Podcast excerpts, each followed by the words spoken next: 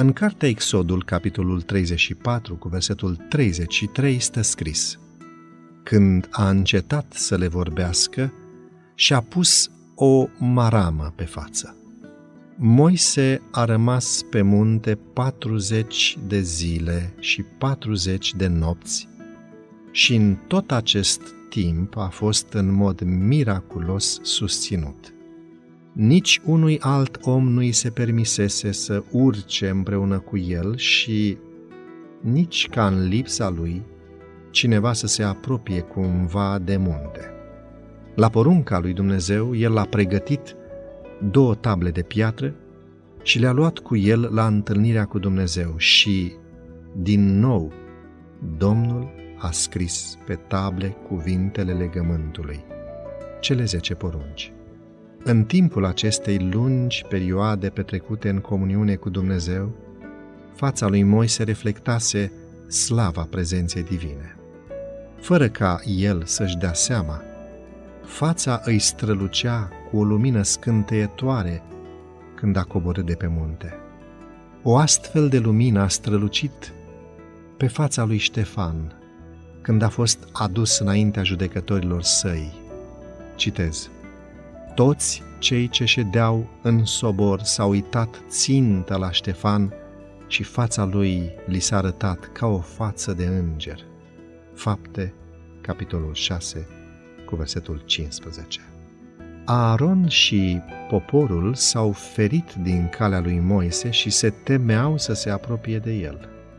Văzându-le confuzia și spaima, dar neștiind motivul, el le-a cerut să se apropie.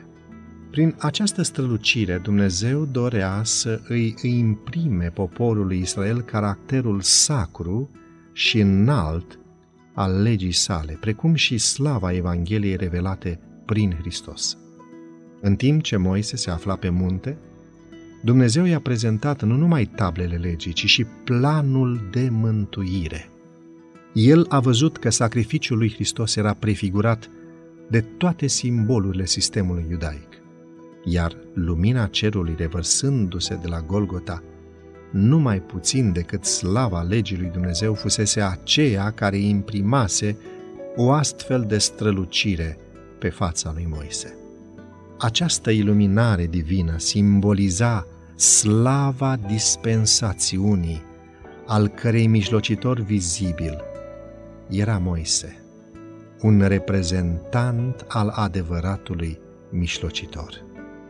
Moise a fost un simbol al lui Hristos, după cum mijlocitorul lui Israel și-a acoperit fața, pentru că poporul nu putea rezista să privească slava ei, și Hristos, divinul mijlocitor, și-a acoperit divinitatea cu umanitatea când a venit pe pământ.